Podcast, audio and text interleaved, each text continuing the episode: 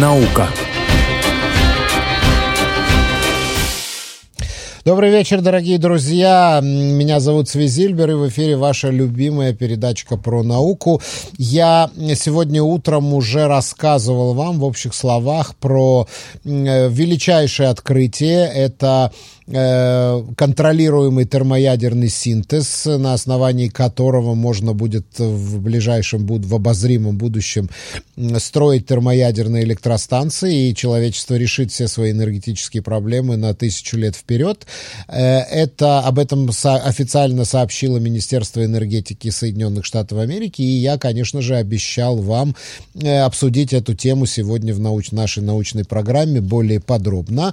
И давайте я не буду вам сейчас пересказывать всю суть этого исследования, а сразу хочу подключить, сразу хочу подключить к этой беседе нашего сегодняшнего спикера. Дорогие друзья, на связи с нашей э, студией профессор Анатолий Дымарский, ассоциированный профессор физики Университета Кентукки. Анатолий, здравствуйте, добрый вечер. Добрый вечер. Добрый вечер. Вот объясните нам, пожалуйста, то, что я вижу, э, на самом деле они получили устойчивую реакцию синтеза. Э, при затратах два целых ноль пять мегаджоуля энергии они получили три целых пятнадцать мегаджоуля энергии, то есть получается, что где-то в полтора раза больше энергии они получили, чем затратили. Э, вот объясните нам, пожалуйста, физику этого процесса. Да, я, я с удовольствием э, попытаюсь объяснить, насколько я понимаю, как это все устроено. Единственное, я не хотел бы э, выглядеть такой, таким занудой, критиканом, э, но вот важно, важный момент, который вы упомянули, про устойчивость этой реакции. Э, там, э, на самом деле, если прочитать газетные заметки и пресс-релиз, который выпустили, там, на самом деле, не так все э, хорошо звучит э, в деталях. Как, как, как, ну, то есть, если прочитать газетные заметки до конца, то видно, что там далеко не все проблемы решены. Так. То есть, безусловно, это, безусловно, это большое открытие, но надо понимать так, что это все-таки отдельный, отдельный момент, отдельный взрыв, или, как они говорят, отдельный поджиг, ignition. И если делать аналогию с двигателем внутреннего сгорания, в котором у нас там есть четыре или шесть цилиндров, и они попеременно взрывают смесь бензина с воздухом. Воспламеняют, и, и крутятся, воспламеняют. И... Воспл... Да. Воспламеняют, да? да, но там тоже происходит то, что по-английски называется ignition. И этот процесс, ну, разумеется, понятен нам всем, и много а, а, сотен оборотов в минуту двигатель совершает, потому что там постоянно а, взрывы происходят, ну, мини-взрывы. Да, взрыв толкает случае... поршень, поршень идет вперед, дальше через коленвал это превращается в а, вращательное а... движение. Абсолютно, абсолютно так. Для плавности делают не один поршень, а четыре, хотя понятно, что вот там на мопеде можно и два, но, но смысл в том, что таких э, взрывов происходит очень много. И э, есть расчеты, что для того, чтобы коммерциализировать вот установку, про которую мы сегодня говорим, и она выдавала серьезное количество электричества в, в сеть, надо взрывы делать, грубо говоря, десять раз в секунду. А, а проблема в том, что сейчас все это устроено немножко по-другому. Сейчас это отдельный эксперимент, который долго готовится, я не знаю сколько, месяцами, ну, может быть, неделями, но это отдельный эксперимент, который надо готовить очень долго и очень тщательно. Потом он проводится, происходит поджиг с помощью лазера. Давайте поговорим, как да, это, это происходит. Да, я понимаю, что это все инициируется огромной лазерной установкой, наверное, самой мощнейшей лазерной установкой в мире, на которую вот и уходят вот эти два мегаджоуля, два целых ноль пять мегаджоуля энергии. Вы, вы абсолютно правы. Значит, устроено это примерно так. Там есть самый мощный в мире лазер. Они так говорят про него, что это самая мощная лазерная установка. Они атомы водорода помещают внутри специально выращенного кристалла бриллианта, алмаза. Извините, бриллиант – это ограненный алмаз, значит, это просто да, специально, выра... специально выра... выращенный кристалл алмаза, то есть это все находится внутри. Потом с помощью очень мощного лазерного импульса они фактически сжимают этот газ до безумных э, плотностей, нагревают его до температур так, что этот газ оказывается в состоянии, это газ водород, он оказывается в состоянии, близком к состоянию внутри Солнца. И, соответственно, внутри Солнца идет термоядерная реакция превращения водорода в гелий. И внутри вот этого кристалла, этой экспериментальной установки, при таких очень больших плотностях и, и температурах э, происходит ядерная реакция, водород превращается в гелий, и при этом очень большое количество энергии выделяется. Mm-hmm.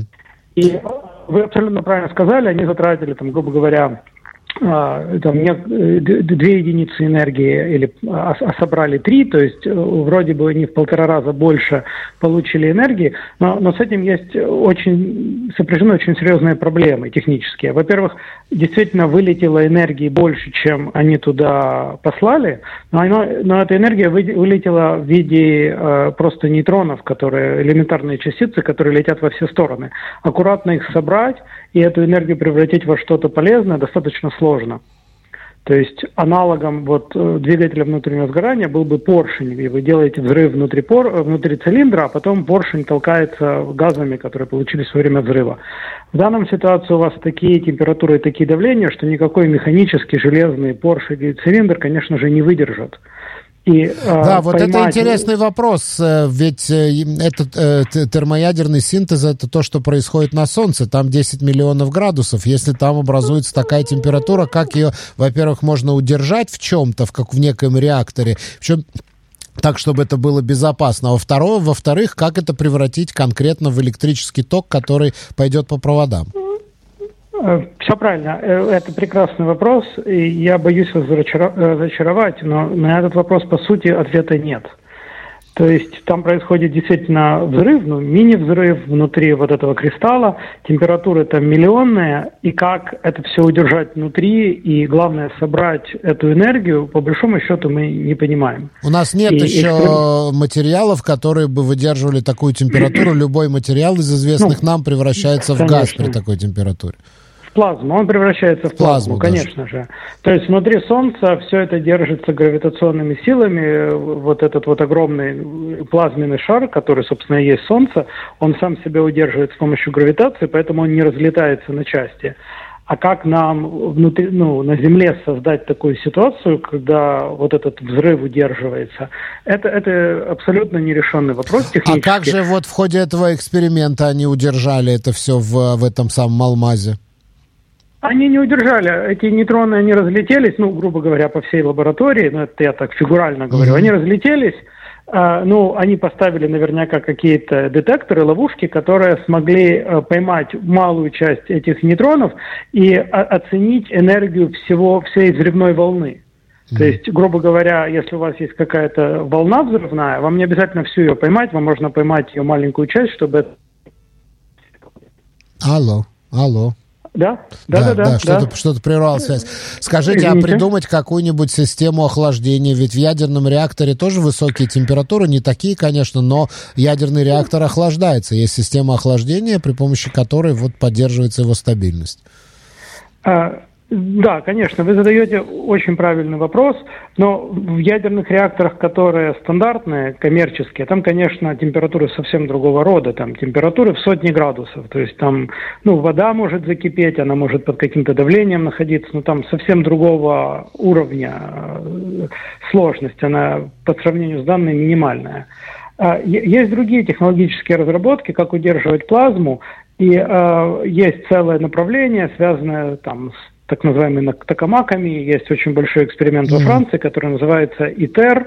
Они пытаются удержать плазму с помощью магнитных катушек. Mm-hmm. То есть есть магнитные поля, очень сильные магнитные поля с очень сложной геометрией. Компьютер должен всем этим управлять, и они пытаются эту плазму удержать. Но это некое другое направление, оно тоже занимается холодным синтезом, это некое другое направление. То, что...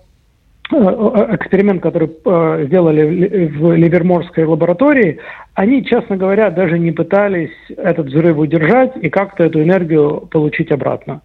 То есть они э, сделали некий шаг на пути к коммерческому холодному синтезу, но они прекрасно понимают, и все прекрасно понимают, что есть э, еще несколько абсолютно нерешенных шагов, которые надо будет решить перед тем, как мы сможем э, получить какую-то экономически э, осознанную установку. Ну, я так понимаю, что сама термоядерная реакция известна человечеству давно. Вот Андрей Дмитриевич Сахаров был отцом советской водородной бомбы. Водородная бомба пломбы — это фактически то же самое, но только мы не можем это контролировать, и вся эта энергия выплескивается наружу для того, чтобы разрушить там э, какие-то объекты врага. Ну а... Да, да, а контролировать, да, да, а контролировать это вот мы учимся только сейчас. Ну, вы, вы правы, действительно, термоядерная реакция известна человечеству уже, наверное, семьдесят лет. Во-первых, во взрывах, соответственно, ядерных бомб, водородных бомб уже происходили такие реакции, но они неконтролируемые. И, насколько я знаю, хотя я не эксперт, но вот я слышал, что примерно в то же время, в пятидесятые годы, в Новосибирске были такие э, пионерские эксперименты, когда вместо лазера использовался очень большой электрический ток. Там э, взрывы были куда меньшей мощности, но тоже видели, что водород превращается в гелий. Но э, это было неуправляемо в том смысле, что э, КПД такого процесса было меньше единицы. То есть как, как некое подтверждение принципов ядерной физики такие эксперименты имеют место быть, но как некий такой вот инженерный подход для того, чтобы получать электрическую энергию в результате превращения водорода в гелий, к сожалению, это не работает.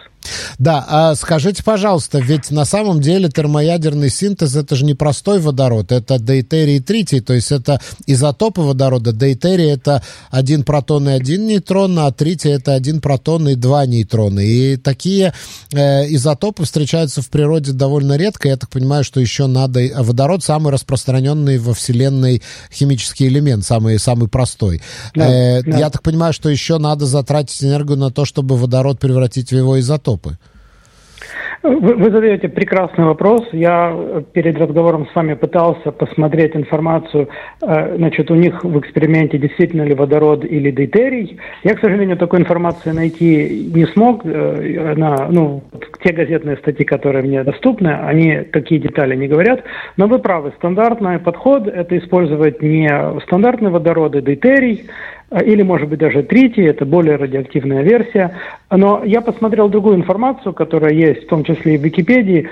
Можно получать дейтерий из обычной воды электролизом, и вот сейчас стоимость грамма дейтерия, она очень маленькая, она mm-hmm. порядка одного евро. Порядка одного евро. Mm-hmm. То есть в Мировом океане у нас столько воды, и в ней столько водорода, а примесь дейтерия там, она, ну, какое-то маленькое количество процентов, ну, меньше, чем процент, там, какая-то доля процента. Но воды в, в океане столько, что добыть дейтерий — это не, не есть главная проблема. Mm-hmm. То есть, то есть затратив там несколько миллионов евро, мы можем достаточно дейтерия сделать для того, чтобы питать электричеством, ну, гипотетически целый город там много лет. Но вот главное, как это поджечь и удержать этот взрыв, и главное, как эту энергию от взрыва превратить в электричество, не растеряв ее. Но все-таки вот этот э, эксперимент, который провели ученые вот э, в этой самой лаборатории, Ливерморской национальной лаборатории Лоуренса в Калифорнии, я так понимаю, что там было очень маленькое количество этого водорода, поэтому э, это выделено, выделившаяся энергия не была такой разрушительной, не разрушила всю эту лабораторию вместе с Калифорнией. Ну, это, это первый момент. Второй момент. В качестве, так сказать, результата взрыва, это не то, как мы представляем взрыв там, э, от, я не знаю, от, от там, какой-нибудь э, фейерверка или гранаты. Это все-таки поток нейтронов, и он имеет свои особенности. То есть, э, возможно, он даже проходит через какие-то вещи, может через биологические ткани проходить, конечно, повреждая их. То есть там скорее надо говорить не о взрыве в прямом смысле, а о такой волне радиации. Но вы правы, там по большому счету энергия не такая большая, поэтому они все это поместили в подвал, изолировали этот подвал, и там физического взрыва не происходит. Лабораторию не надо перестраивать каждый раз после проведения эксперимента. Mm-hmm. Mm-hmm. Ну да, то есть получается, что еще надо решить несколько не менее сложных технических проблем, прежде чем мы сможем уже строить компактные, очень термоядерные реакторы, экологически чистые, безопасные, очень, которые смогут обеспечивать человечество очень дешевой электроэнергией, и вообще мы тогда вступим в светлое будущее без углеводородов, без нефти, газа и угля, и э, все у нас будет в мире работать на электричестве, и в ближайшие тысячи лет человечество не будет сталкиваться ни с какими энергетическими проблемами. Я правильно понимаю? Абсолютно правильно. Ну сколько еще? десять-пятнадцать лет, как, на, по вашей оценке? Ну, я немножко скептически отношусь к тому, что мы вышли на финишную прямую. десять-пятнадцать лет – это значит, что мы уже понимаем, как это делать. Я бы, я бы так сказал, что вот проведенный эксперимент – это, безусловно, некий шаг вперед, но говорить о том, что мы понимаем, как эту технологию превратить в коммерческую, мне кажется, это несколько… Это, это, преждевременно. Ну, не, не, Это несколько преждевременно. То есть я бы не говорил сейчас о десяти-пятнадцати годах. десять-пятнадцать лет – это то, что можем подержать в руках. Да. Я бы сейчас говорил просто вот о том, что мы движемся вперед к некой такой мечте, которая полностью изменит нашу жизнь к лучшему, потому что мы сразу решим несколько проблем – энергетическую и э, сохранение окружающей среды. И, в общем-то, это, это стоит усилий. Большое спасибо, профессор Анатолий Дымарский, ассоциированный профессор физики Университета Кентукки. Я благодарю вас за участие в нашей программе и за эту очень интересную беседу. Спасибо. Спасибо, всего доброго.